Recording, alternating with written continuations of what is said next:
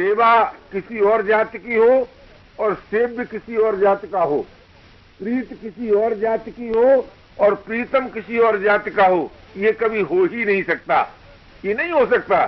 जब ये नहीं हो सकता, तब ये जो स्थूल जो आपका जीवन है, ये जो स्थूल आपका जीवन है, वो जीवन क्या हो जाता है कि वो जीवन वो जीवन एक एक केवल एक केवल साधन का क्षेत्र रह जाता है। कैसे? एक विचार कीजिए कि जब आप सेवक अपने को मान लेते हैं, जब आप सेवक अपने को मान लेते हैं तो आपकी प्रत्येक प्रवृत्ति में सेवा का रंग आ जाता है, सेवा का प्रभाव आ जाता है। तो जब सेवा का प्रभाव आ जाता है तो प्रत्येक प्रवृत्ति दूसरों के हित में होने लगती है। दूसरों के हित में, अपने सुख में नहीं। और जब तक हमारी प्रवृत्तियों में सेवा का रस नहीं आता, तब तक प्रत्येक प्रवृत्ति अपने सुख में होती है। और जहाँ अपने सुख में प्रवृत्ति हुई, माँ रसदाता का पद नाश हुआ। माँ रसदाता का पद नाश हुआ और रस के भोगता हो गए। और जो भोगता होगा, भाई उसकी शक्ति का तो हिरास होगा ही। उसमें तो पराधीनता आएगी ही, उसमें तो जड़ता रहेगी ही। इसलिए भाई, आपका जो व्यक्तित्व है, आपका जो अस्तित्व है, वो क्या है? सेवा है, प्रीत है। सेवा किस काल में? प्रवृत्ति काल में। प्रीत किस काल में? निवृत्ति काल में। अब आप कहेंगे, अब आप कहेंगे कि भाई सेव्य और प्रीतम, क्या इनमें भी कोई भेद है? कि भाई इनमें कोई भेद नहीं है, एक बड़ा भारी भेद है। और वो भेद यह है कि जब हमारा प्रियतम सेव्य होता है, तब वो व्यक्त हो व्यक्त हो जाता है, प्रकट हो जाता है, उसका प्रादुर्भाव हो जाता है। वही प्रियतम सेव्य जब होगा तब व्यक्त रूप में होगा प्रकट रूप में होगा। जिसको किसी ने जगत के नाम से कहा महाराज, किसी ने माया मात्र के नाम से कहा, किसी ने प्रतीति मात्र से कहा, और किसी ने लीला शब्द से का वर्णन किया तो भाई, हमारा सेब भी, हमारा सेब भी क्या है? वही प्रीतम, जो कि छिपा हुआ है। किसमें? जरा ध्यान दीजिए। प्रीतम किसमें छिपा हुआ है? प्रीत में। बाहर नहीं। बाहर नहीं। प्रियतम प्रीत में छिपा है। तो प्रीत में छिपा हुआ प्रियतम जब प्रगट होता है, तब प्रीत सेवा का रूप धारण करती है। प्रीत सेवा का रूप धारण करती है और सेवा होकर सेव्य को रस देती है। और जब प्रियतम अपने प्रगट रूप को अपने प्रगट रूप को अपने में विलीन करता है, तब सेवा प्रीत होती है और प्रीत होकर प्रीतम को रस देती है। अब भाई, सच बात तो यह है कि जब प्रीत होकर प्रीतम को रस देती है, रस देती है, सेवा, तब प्रीतम जो है, उस प्रीत का भोगी होता है। जैसे सेव्य सेवा का भोगी है ऐसे ही प्रीतम प्रीत का भोगी है। जब जब प्रीतम प्रीत का भोगी होता है, तब ये पता चलाना बड़ा कठिन हो जाता है कि भाई, कौन प्रीत है और कौन प्रीतम है? कौन प्रीत है, कौन प्रीतम है? तो जहाँ प्रीत और प्रीतम के भेद का पता नहीं चलता। वही लोग चुप होते हैं। वही लोग चुप होते हैं और चुप होकर वो रस वो रस कि जिसमें कभी क्षति नहीं और वो वो रस का भोगता कि जिसकी शक्ति का कभी हिरास नहीं। तो तो दशा क्या होती है कि कल्पना करो कि किसी को ऐसी प्यास लगी हो, ऐसी प्यास लगी हो जो कभी बुझे नहीं और ऐसा जल मिल जाए कि जो कभी घटे नहीं और ऐसा पेट हो जो कभी भरे नहीं। तब आप क्या कहेंगे? तब आपको कहना पड़ेगा कि प्रत्येक घूंट पर एक नया रस है, एक नया रस है। क्यों नया रस है? कि प्यास बुझती नहीं है जल घटता नहीं, पेट भरता नहीं। यही वास्तव में अगाध रस है, अनंत रस है, नित्य रस है, और वो रस मानव मात्र को प्राप्त हो सकता है। कब हो सकता है? कि इसी बात को यदि हम लोग अपनी बोलचाल की सीधी सादी भाषा में कहें तो कहेंगे, भैया, अपने अधिकार का त्याग करो। बोले, इससे क्या होगा कि इससे होगा ये, इससे होगा ये कि आप साधक की सूची में आपका नाम लिख जाएगा। बोले, हम तो ये नहीं कर सकते। हम तो ये नहीं कर सकते। अगर आप ये नहीं कर सकते तो सरकार साधक तो नहीं हो सकते। चाहे आप ब्रह्म भले ही हो जाएँ, हमें इसमें कोई आपत्ति नहीं। इसमें हमें कोई आपत्ति नहीं कि आप ब्रह्म नहीं है। सचमुच आप ब्रह्म है, पर साधक नहीं हो सकते। और मानव सेवा संघ का जो दृष्टिकोण है, वो साधन द्वारा सिद्धि प्राप्त करने का है। आप कहेंगे, ऐसा क्यों? कि भाई देखो, ब्रह्म में तो साधन का प्रश्न हो नहीं सकता। जगत में साधन का प्रश्न हो नहीं सकता। तो सोचिए, जगत में कोई साधन का प्रश्न होता है, ब्रह्म में कोई साधन का प्रश्न होता है साधन का प्रश्न साधक में होता है और साधक होता है मानव। थोड़ा ध्यान दीजिए। साधक होता है मानव। कोई और साधक बनने नहीं आता। तो हम और आप मानव मानव सेवा संघ के दृष्टिकोण से जब देखते हैं तो हम सबको साधक होना है। और साधक होने के लिए सबसे पहली बात, सबसे पहली बात हमें और आपको स्वीकार ही करनी पड़ेगी और वो ये बात कि भाई, हमें किसी से कुछ लेना नहीं है। क्यों? लेने के लिए हमारा जीवन होता तो मानव जीवन नहीं होता महाराज। तो क्या होता? बोले, पशु जीवन होता। पशु जीवन होता। क्योंकि पशु जीवन में लेने की बात है। लेने की बात है। और और आप कहते हैं कि पशुओं से तो बहुत लाभ होता है, वृक्षों से तो बहुत लाभ होता है तो वृक्षों से जो बहुत लाभ होता है, वो तो लाभ लेने वाला ले लेता है। वो बेचारा देता थोड़ी है। वो थोड़ी कहता है कि हम तुमको हमने इसलिए हो गए हैं कि हम तुमको छाया देंगे, कि हम तुमको फल देंगे, कि सूखने पर लकड़ी देंगे। ऐसा बेचारा अगर वृक्ष कहता है, तब तो ये मानना चाहिए कि वो सृष्टि नहीं है, वो वृक्ष नहीं है। वो तो प्रभु है, क्योंकि जो नहीं लेता और देता है, ये प्रभु का स्वभाव। ध्यान दीजिए, जो देता है और लेता नहीं, वो प्रभु का स्वभाव। और जो देता है, जो जो देता है और लेता है, ये दोनों बातें हैं, ये असाधक का स्वभाव। और जो देने के लिए तत्पर है और लेना छोड़ता है, ये साधक का स्वभाव। ये साधक का स्वभाव। और जो केवल लेता है, ये जड़ता है। जड़ता और कुछ नहीं है। चाहे वो जड़ता वृक्ष में आरोप करें, चाहे वो जड़ता पशु पक्षी में आरोप करें, और चाहे अपने व्यक्तिगत जीवन में आरोप आरोप करें। जो केवल लेता ही लेता है, उसी का नाम जड़ है। जड़ और किसी का नाम नहीं। चाहे कोई मनुष्य की आकृति में हो और कहे, भाई, हमारा जीवन तो लेने के लिए हुआ है। तो भाई, जड़ की इससे ऊँची और कोई परिभाषा नहीं है। जड़ वो जो केवल लेता ही लेता है और जो लेता देता है, उसी को जड़ सिद्ध ग्रंथि कहते हैं। तो ध्यान दीजिए, जो कभी लेने की सोचता है और कभी देने की, है? कभी लेने की और कभी देने की, यही जड़ सिद्ध ग्रंथि है। और जो केवल देता है, जो केवल देता है, उस श्रेणी में दो ही का नाम आता है, या तो प्रेमी का या प्रेमास्पद का। और किसी का नहीं, और किसी का नहीं। इसलिए भाई, अब ये विचार ये करना है कि क्या आप और हम साधक नहीं हैं?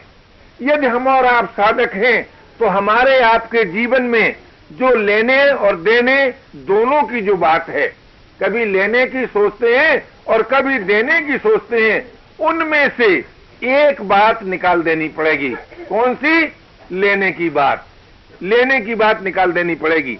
तो जब हम अपने जीवन में से लेने की बात निकाल देते हैं, सच पूछिए, उसी समय जड़ता से मुक्त होते हैं। जरा ध्यान दीजिए, जिसे कुछ नहीं चाहिए, जिसे कुछ नहीं चाहिए, उसका शरीर से संबंध रह सकता है। विचार तो करो, विचार तो करो, जिसे कुछ नहीं चाहिए, उसका शरीर से संबंध नहीं रह सकता। क्योंकि शरीर से तद्रूपता कामना पूर्ति के लिए अपेक्षित है, कामना निवृत्ति के लिए नहीं। लोगों ने तो यहाँ तक कह दिया, आवेश में आकर, भावावेश में आकर, अरे भाई, शरीर जो है, ये साधन का क्षेत्र है। ऐसा प्राय कहते हैं ना? तो वो शरीर जो साधन का क्षेत्र है, वो इसी अंश में, किस मानव जीवन में आप लेना बंद कर सकते हैं। लेना बंद कर सकते हैं। तो भाई, जब हम कुछ नहीं लेना चाहते हैं, तब शरीर से संबंध नहीं रहता। और जब शरीर से संबंध नहीं रहता, तब योग हो जाता है। देखिए, योग शरीर के नाश करने से नहीं होता। तो ध्यान दीजिए। और योग शरीर को बनाए रखने से भी नहीं होता। आप कितना ही पुष्ट शरीर बना लीजिए उससे कोई योग हो जाए, कोई ज़रूरी नहीं है। और आप शरीर का नाश कर दीजिए, उससे कोई योग हो जाए, ये संभव नहीं है। योग कब होता है कि जब आपका शरीर से संबंध नहीं रहता और शरीर से संबंध तोड़ने के दो उपाय, बड़े सुगम दो उपाय। एक उपाय तो यह है कि भाई, हमें किसी से कुछ लेना नहीं है, अपने अधिकार का जो त्याग है, ये भी शरीर से संबंध तोड़ने का उपाय है। और दूसरा, निज विवेक का आदर। आप कहें, कैसे? कि भाई, पता तो लगाओ कि हम क्या हैं। हम क्या हैं? ये जब पता लगाओगे तो अगर आपने मान लिया कि हम जीव हैं तो ये आपका ज्ञान नहीं है। ये आपका विश्वास हो सकता है। अगर आपने ये मान लिया कि हम ब्रह्म हैं तो ये भी आपका ज्ञान नहीं हो सकता, विश्वास हो सकता है। इसका कोई भाई बहन ये न समझ बैठे कि मैं किसी के विश्वास को झूठ मानता हूँ। मैं विश्वास को झूठ नहीं मानता, किंतु विश्वास को विश्वास मानता हूँ, ज्ञान नहीं मानता। तो इतना ही अंतर है। मैं ये नहीं मानता कि जो अपने को जीव मानता है, वो उसका विश्वास झूठ है, या जो अपने को ब्रह्म मानता है, उसका विश्वास झूठ है। ऐसा मैं नहीं मानता, लेकिन उसको ज्ञान नहीं मानता, उसको विश्वास मानता हूँ। तो ज्ञान आपको क्या है भाई? आपको ज्ञान क्या है? आपको केवल इतना ज्ञान है कि यह का नाम मैं नहीं है। तो ध्यान दीजिए, यह का नाम मैं नहीं है। स्वीकृति का नाम मैं नहीं है। तो स्वीकृति का क्या है? कि स्वीकृति, जो साधन रूप स्वीकृति है, वो तो कर्तव्य की प्रतीक है। और जो असाधन रूप स्वीकृति है, वो अकर्तव्य की प्रतीक है। स्वीकृति के दो भाग होते हैं ना। साधन रूप स्वीकृति, कर्तव्य की प्रतीक। और कर्तव्य मालूम क्या है? कर्तव्य क्या है? दूसरे का अधिकार। कर्तव्य का अर्थ ही है दूसरे का अधिकार। और अकर्तव्य क्या है? कि अधिकार लालसा। अधिकार लालसा। अधिकार लालसा अकर्तव्य का वो बीज है जिसमें से समस्त अकर्तव्य उत्पन्न होते हैं। लेकिन आज आज अधिकार मांगने को विकास का साधन बताया जाता है, है? अगर अधिकार मांगना विकास का साधन है तो हिरास क्या है भैया? हिरास क्या है? यदि अधिकार मांगने का नाम चेतना है तो जड़ता क्या है? यदि अधिकार मांगने का नाम पूर्णता है तो अपूर्णता क्या है? ध्यान दीजिए। तो कहने का मेरा तात्पर्य था कि भाई, ज्ञान आपको इसी बात का होता है। किस बात का? कि पहला आपका ज्ञान यह है कि यह का नाम मैं नहीं है। दूसरा आपका ज्ञान यह है कि स्वीकृति का नाम मैं नहीं है। न स्वीकृति का नाम मैं है न यह का नाम मैं है। तो ये तो हुआ आपका ज्ञान। ये तो हुआ आपका ज्ञान।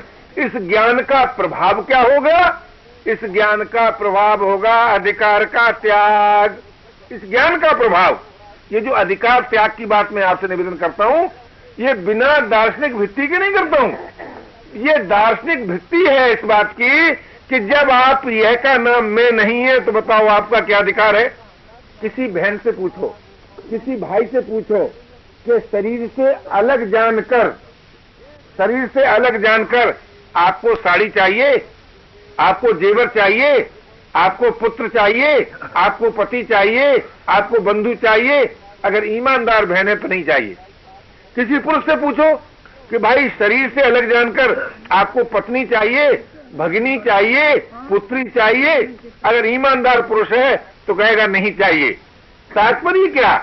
जिस समय आप अपने विवेक का आदर करते हैं और इतने अंश में कि जितने अंश में आप जानते हैं, मैं जीव हूँ, ये आप जानते नहीं, मानते हैं। मैं ब्रह्म हूँ, ये आप जानते नहीं, मानते हैं। मैं शिव हूँ, ये आप जानते नहीं, मानते हैं। तो भाई, मानने की बात तो पीछे कभी करेंगे, लेकिन जानने के आधार पर कोई भाई, कोई बहन ये कह ही नहीं सकती कि मैं क्या हूँ, मैं क्या हूँ। बस यही कह सकते हैं कि यह नहीं हूँ, यह नहीं हूँ, यह नहीं हूँ। निषेधात्मक ज्ञान है आपको, अपने संबंध में। और प्रतीतात्मक ज्ञान है आपको जगत के संबंध में। ध्यान दीजिए, जगत के संबंध में आपका प्रतीतात्मक ज्ञान है, ये शब्द गलत बनाओ सही भगवान जाने। यानी प्रतीति है जगत की, ज्ञान जगत का भी नहीं है सरकार। है? और अपने संबंध में केवल इतना ज्ञान है कि यह का नाम मैं नहीं है, स्वीकृति का नाम मैं नहीं है। तो निषेधात्मक आप अपने संबंध में जानते हैं और प्रतीकात्मक आप जगत के संबंध में जानते हैं। तभी तो लोग कह देते हैं, विचारशील, कि हम कुछ नहीं जानते हैं, यही जानते हैं। ये जो बात कहते हैं, वो असल पूछो तो उसका मूल यहाँ है कि जगत की प्रतीति है, प्राप्ति नहीं है। प्राप्ति नहीं है और जिसकी प्राप्ति नहीं है, उसका ज्ञान कैसा? उसका ज्ञान कैसा? तो है क्या कि प्रतीति के आधार पर प्रवृत्ति है। अब वो जो प्रवृत्ति है, उसके हैं दो रूप। अपने सुख के लिए कि दूसरों के हित के लिए। अगर अपने सुख के लिए प्रवृत्ति है तो जड़ता तो जड़ता। और दूसरों के हित के लिए प्रवृत्ति है तो चिन्मयता तो चिन्मयता। तो कहने का तात्पर्य था कि प्रवृत्ति काल में, वही में वही में कि जिसके संबंध में आपने निषेधात्मक निर्णय किया था।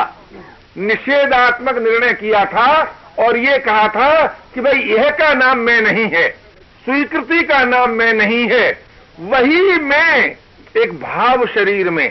यह जरा थोड़ी गंभीर बात आएगी। भाव शरीर भाव शरीर किसे कहते हैं? कि जिसमें आकृति पीछे हो और भाव पहले हो, और स्थूल शरीर किसे कहते हैं? कि जिसकी आकृति पहले हो और भाव पीछे हो। अरे, ये कौन है? बोलिए तो लाली है, लाली। ये कौन है? यह लाला है, लाला। माथे में लिखा है? माथे में लिखा है कि लाली है? इसके माथे में लिखा है कि लाला है? एक बार हमारे यहाँ सुदोध माता जी के पास एक बड़े अच्छे पढ़े लिखे साधक आए। इनकम टैक्स ऑफिसर थे। कई सुदोध माता जी से पूछने लगे कि माता जी क्या आपको ये नहीं मालूम होता कि मैं स्त्री हूँ? तो माता जी बेचारी पढ़ी लिखी बिल्कुल नहीं। कहने लगी, भैया मेरे, क्या तुम्हारे शरीर में आधा शरीर स्त्री का नहीं है? अब चुप। वो समझती है कि शायद ये ज्ञान ध्यान चाह देंगे। वो बेचारी ज्ञान व्यान क्या जाने? उन्होंने कहा, भैया, ये बताओ, तुम्हारे शरीर में आधा शरीर स्त्री का नहीं है? तो कौन जो पुरुष दम भरता है कि मैं पुरुष हूँ, क्या वो आधा नारी नहीं है? और कौन जो नारी कहती है, मैं नारी हूँ, क्या वो आधी पुरुष नहीं है? लेकिन क्या? प्रतीति के आधार पर भाव। प्रतीति के आधार पर भाव।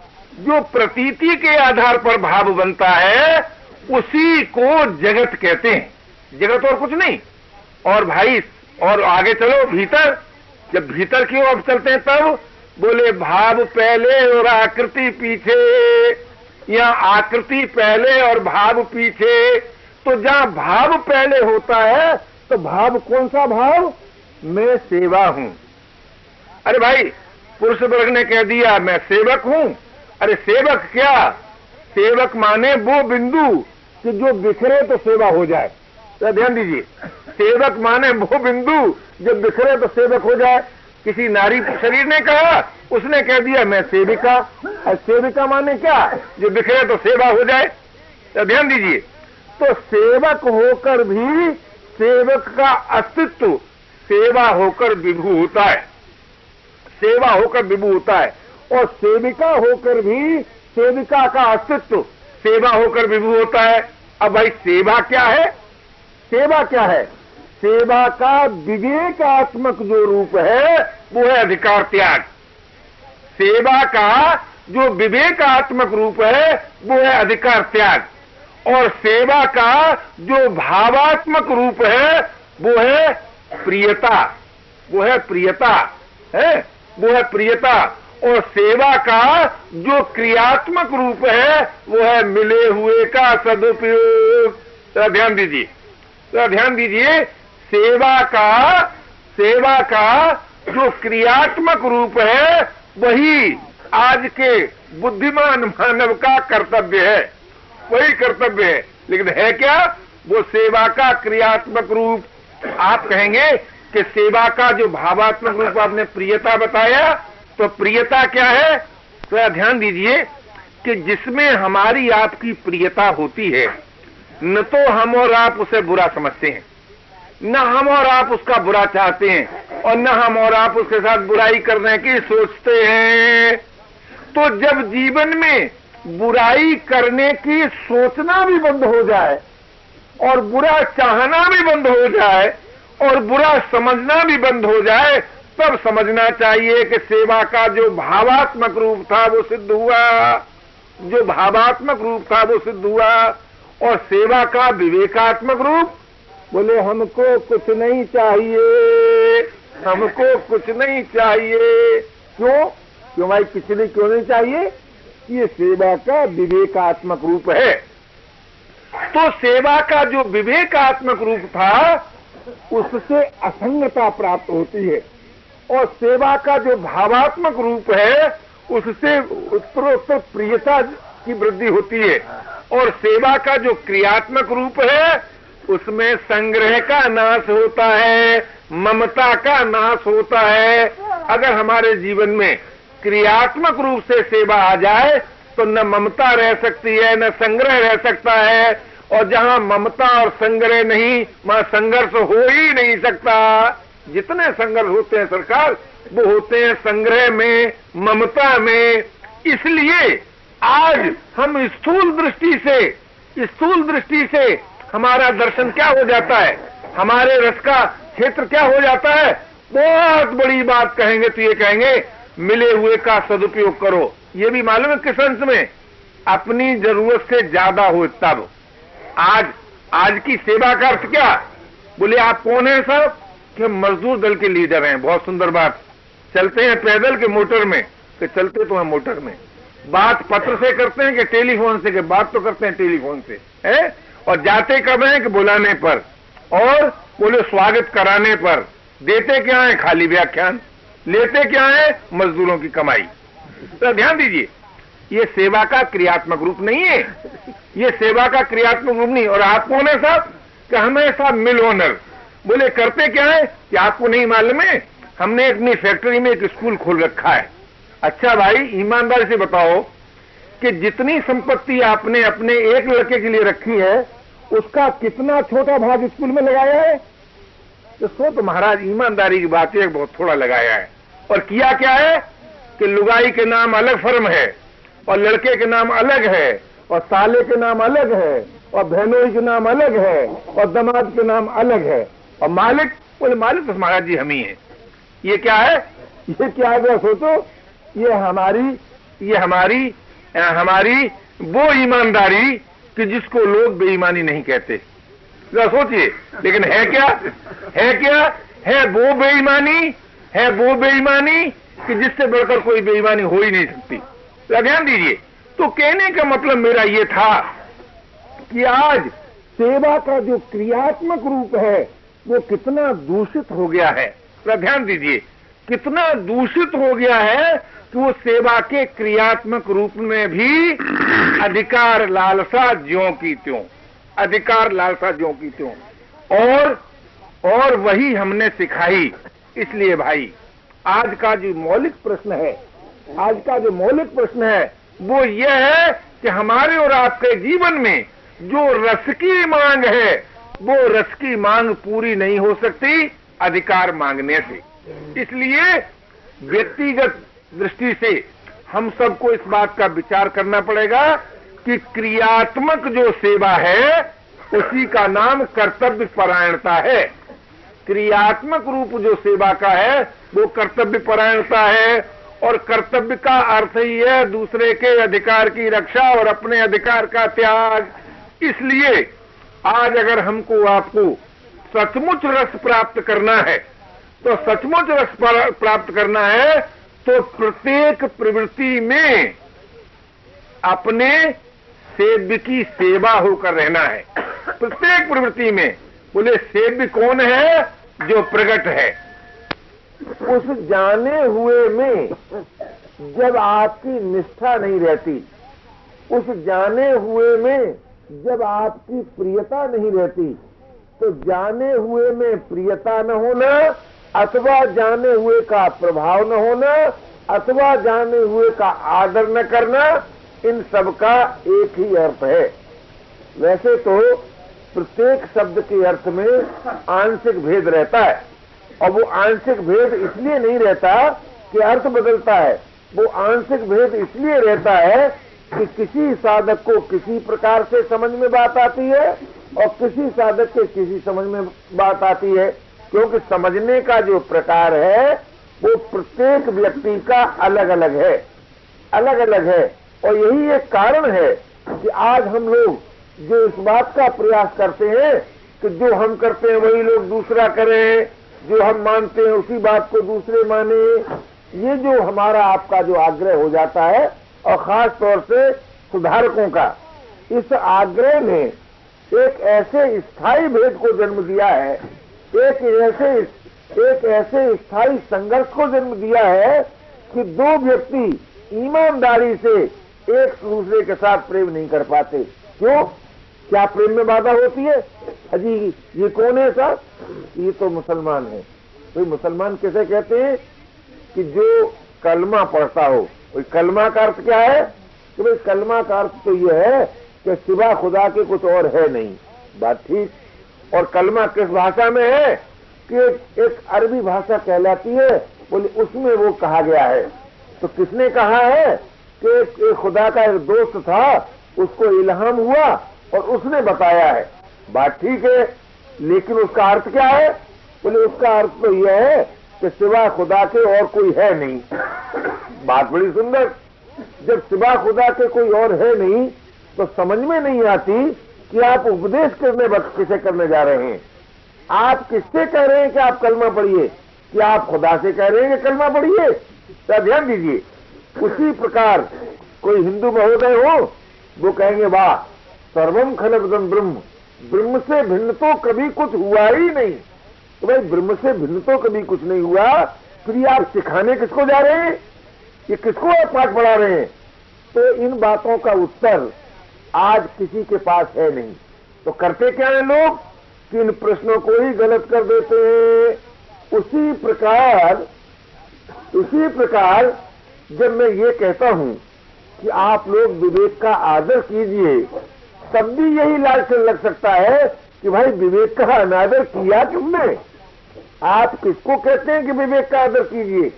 तो मानव सेवा संघ की नीति में तो आदेश और उपदेश अपने को दिया जाता है।